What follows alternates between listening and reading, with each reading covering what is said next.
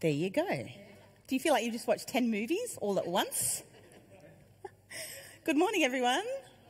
I'm Christy. It's great to be back in Door of Hope. Danny and I and the kids have been away on our summer break, but it's good to be back. I would like to ask a question of someone in the room who knows these things.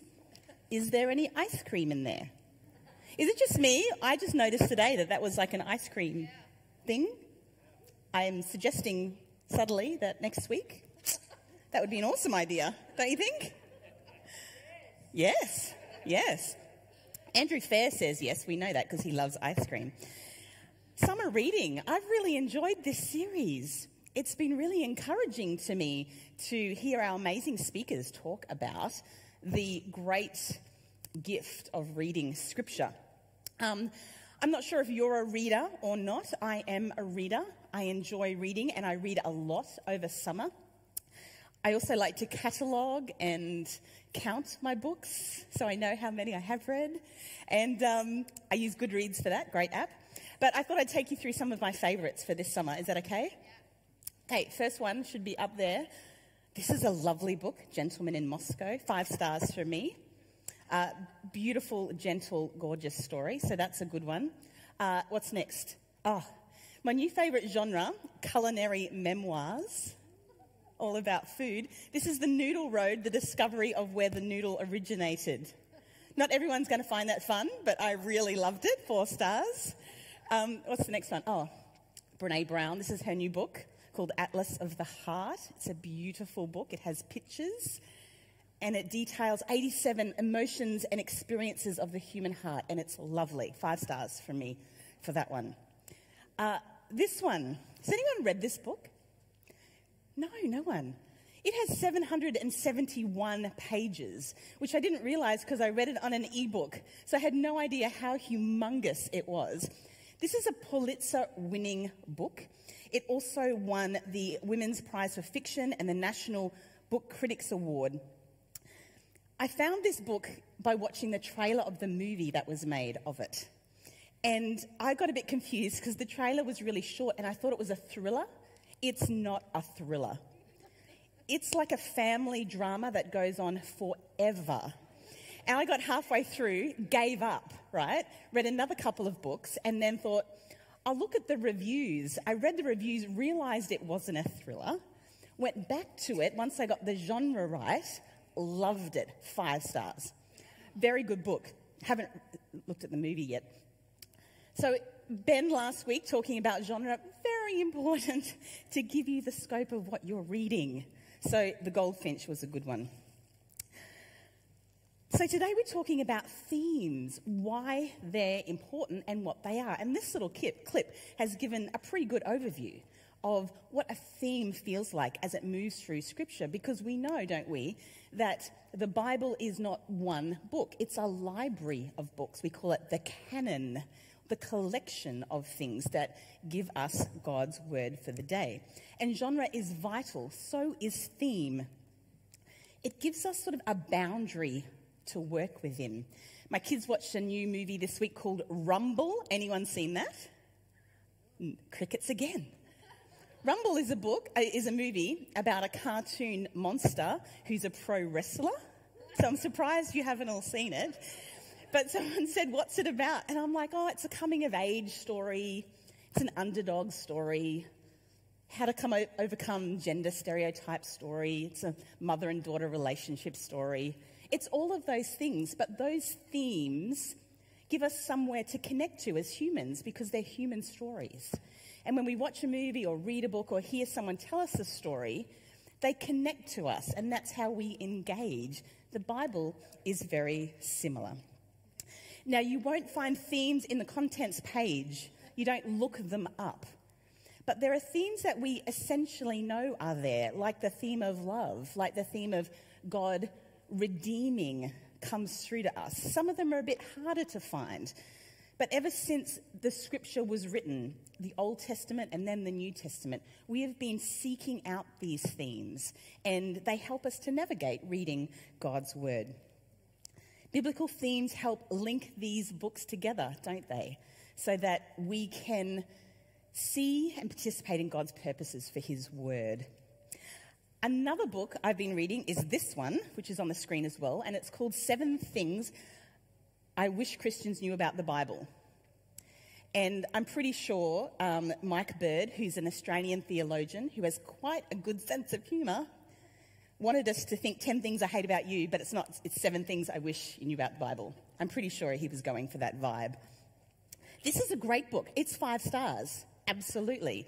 And it is such a great little book to give to anyone, or maybe to give to yourself, to answer those questions we have about the Bible. Is it literal? Should I take it literally? What about all those weird things in the Old Testament? Is it normative? We should take it seriously, the purpose. So, this is a great book, and actually, today's sermon is brought to you by chapters six and seven of this book. Because I read them and I'm like, that's so awesome, Mike Bird. Let's just go with that. So, Mike Bird, if you're watching, along with everyone else today, thank you. Great job. he's, a, he's a good guy. There are some laugh out loud moments, let me tell you, in there. Shall we start? Okay, so as a lot of you know, Danny and I uh, live and work at Worldview, and our students do um, different types of, of, units throughout their diploma. They do biblical studies, they do cross cultural ministry studies, they do theological studies. And most of them will do a Old Testament overview and a New Testament overview. Guess which one they probably think is going to be better? New. Why? Why do we do that? We start in the New Testament because Jesus is there, is one of my hypotheses, and it's maybe a bit easier, we feel. But at the end of the day, if you ask our students which one they enjoyed more, many of them will say old. Do you know why? Because they learn to find Jesus there. And today I'm really only going to talk about one theme, and that's Jesus. He is the central theme and intent of our Christian scriptures. The scriptures revolve around Jesus, and that's why they're called Christocentric. Jesus is the main point, the main theme of our Bible. The Old Testament points and moves towards Jesus. And the New Testament reflects back to the life and ministry and death and resurrection of Jesus. So both the Old Testament and the New Testament, that's what they're doing. They're centering on Jesus. And do you know who tells us this? Jesus, super clever. In Luke, he, after he has been resurrected and appears to people, he's walking along the road and meets these two guys debating using Old Testament scriptures about what's happening with the Messiah. And he says to them, Oh, how foolish you are, and how slow of heart to believe that all prophets have declared. Was it not necessary that the Messiah should suffer these things and enter into his glory? Then, beginning with Moses and all the prophets, Old Testament, he interpreted to them the things about himself in all the scriptures. Jesus showed them how all scripture is centered on him. And we find that the themes Jesus centered on in his ministry are reflected in these big themes of the Bible. So, the human condition, as we've seen this morning, love, God's kingdom that he is building and bringing to earth, redemption of broken things, how he restores brokenness, how he gives people babies when they shouldn't be having babies, how he builds people up. God's pursuit of us, how he doesn't just let us go, but he keeps coming back and back and back and back. God's intention to use us as his vehicle on earth first of all in the children of Israel and then in us, the church. These themes extend, and Jesus talks about these in his ministry. Okay, so themes, Jesus. There's many more, and you can read about them and explore them yourself. But I'm going to go on a bit of a tangent right now. Tangent to the side. Who likes a good life hack? Ah, oh, at last. Hands up. Awesome. I love trying new life hacks. So maybe, would they be like old wives' tales? Is that the modern version? A life hack? Little things that are meant to help your life. Now, many of these things we see on the interwebs don't work. Like yesterday when I tried to make beef skewers using the cut in half Coke bottle. It did work, it was super slow, so don't try that one. But today, as a gift to you, I'm going to show you four that are awesome. Okay?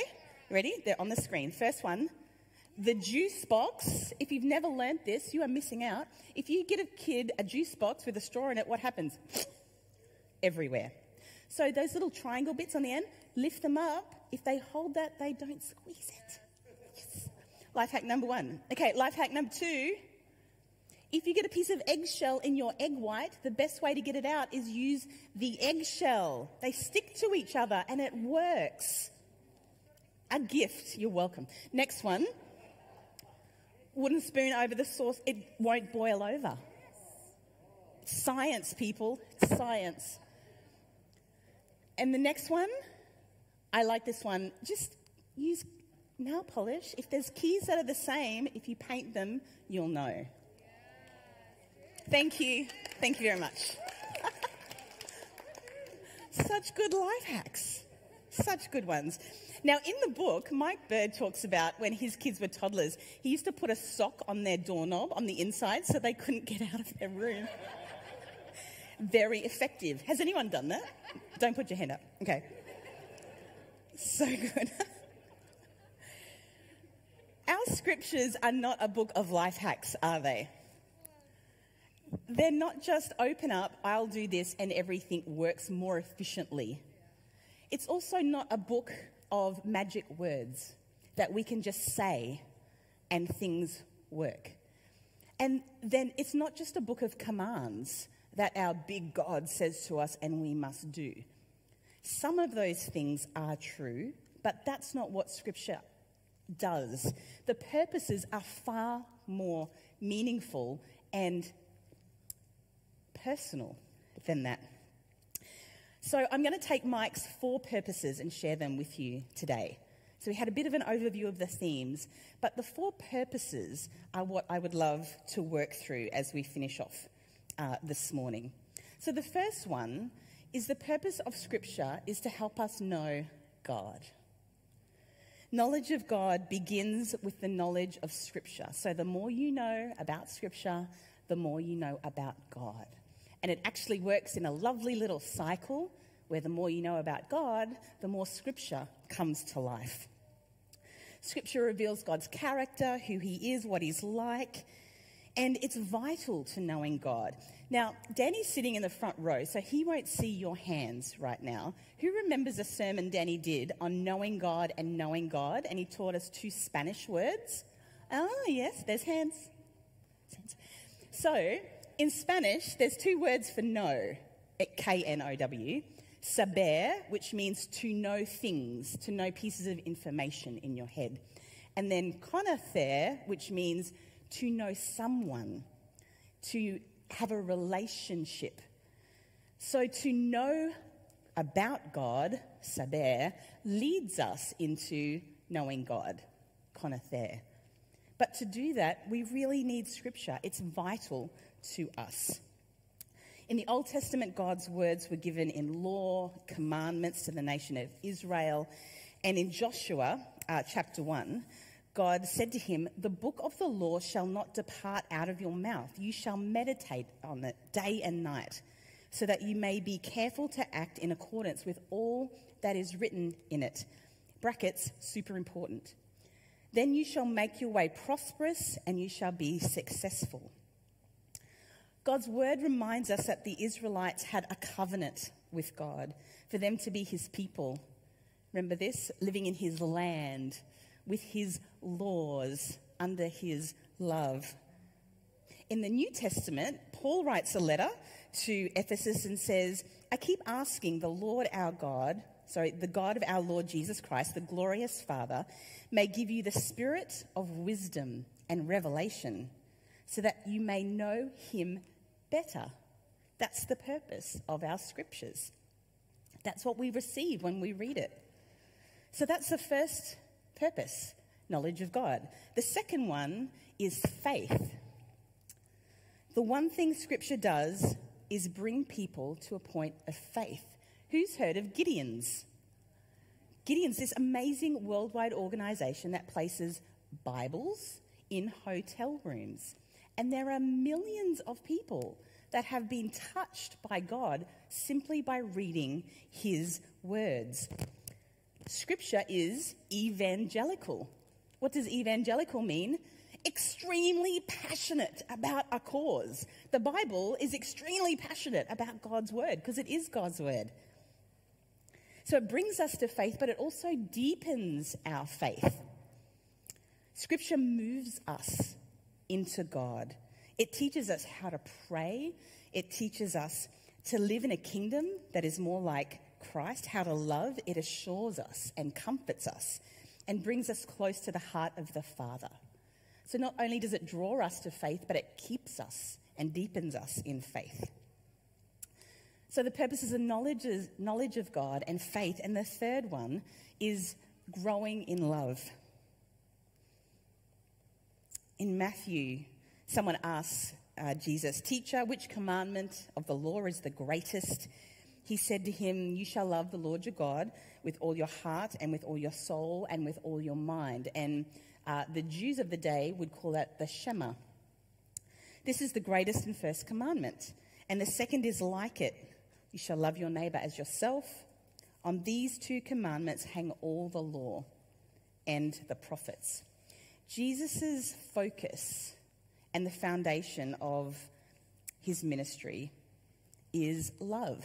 And that's what totally made it revolutionary.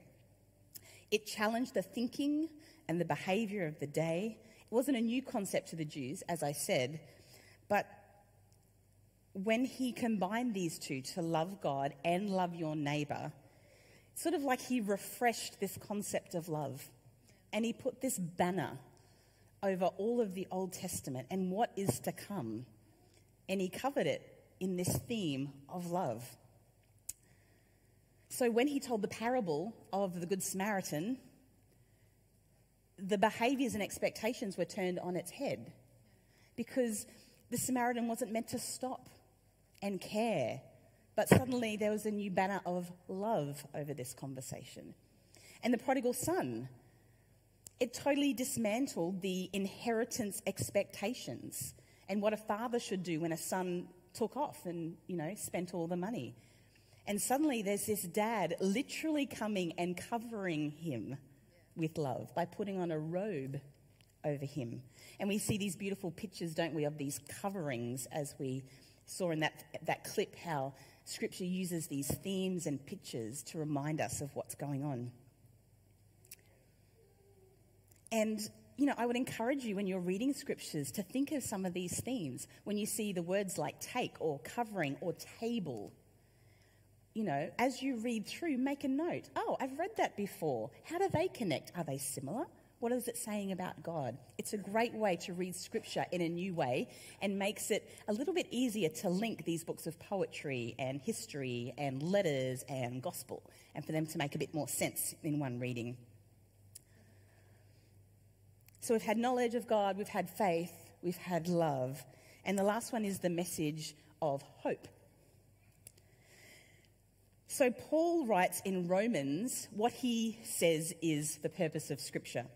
For everything that was written in the past was written to teach us, so that through endurance taught in the scriptures and the encouragement they provide, we might have hope.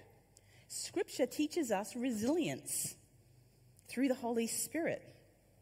Psalm 77 encourages us to remember the deeds of God in the past so they might encourage us in the future.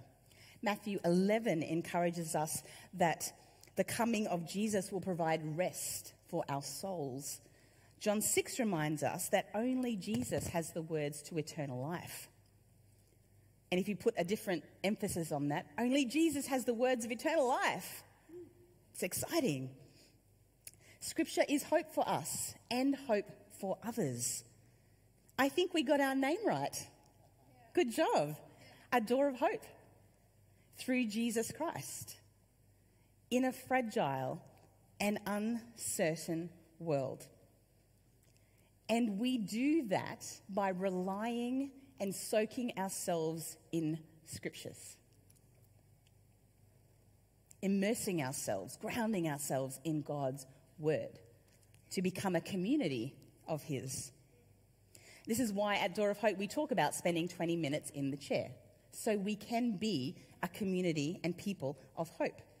This is why we encourage people to read through the bookmarks, which are themed, by the way, if you haven't noticed that. There's a person who's in this room who thinks very carefully about those bookmarks. It's why we encourage people to do Alpha, so they can learn the fundamentals of what Scripture teaches in a 10 week program. It's why we meet on Sundays. It's why we meet in connect groups, so we can live out what Scripture teaches with each other and encourage each other and example it to other people. When we're soaked in Scripture, others that don't read Scripture should be able to see Scripture overflowing out of us, shouldn't they? And that's the purpose of this building as people that don't know Jesus walk through, they see God's message in front of them in the form of us. What purpose is Scripture living out in you this week, this year? Is it bringing you to faith? Please keep reading. Please do. Jesus is pursuing you today. Is it deepening and building your faith and moving you closer to the heart of God? please keep reading because that's a beautiful, endless journey that we get to go on because there's always more to discover about who God is, and His heart is big. Is it encouraging you to set your eyes upon Him, to see His character and model it as we live in this kingdom of God? Is that what Scripture's doing in you? Is the Spirit's activity, the Spirit of wisdom and revelation, is His activity in you helping you to have great conversations with those people that don't agree with you? And in these last few months, I don't know about you, but I have many more of those than I used to. And the Spirit works in building love and compassion and acceptance with those people that we might not like or agree with or are on the same page with. I pray that it will be at work in your lives this week as you read it in new ways. Let's pray together. God our Father, Jesus, Holy Spirit, thank you for your work in us. Thank you for your work in your scriptures as you've inspired people to write words that your Holy Spirit have placed on your heart. Thank you for your work in bringing together these books into a form that we can hold and read. And Lord, right now I pray for those that don't have scriptures. Would you work in those people that are preparing them, for translators, for all the people that are bringing your word to others? Lord, we ask that that work would continue. But as we go into this week, Lord, would you make us aware, Holy Spirit, of the way that you're using Scripture in our lives? Would you bring encouragement and invitation to us that we might do that more, to serve you better, to love you more, and to be Jesus centered and others focused as we love you. And we pray these things in your awesome and precious name. Amen. Amen. Thanks, Sam.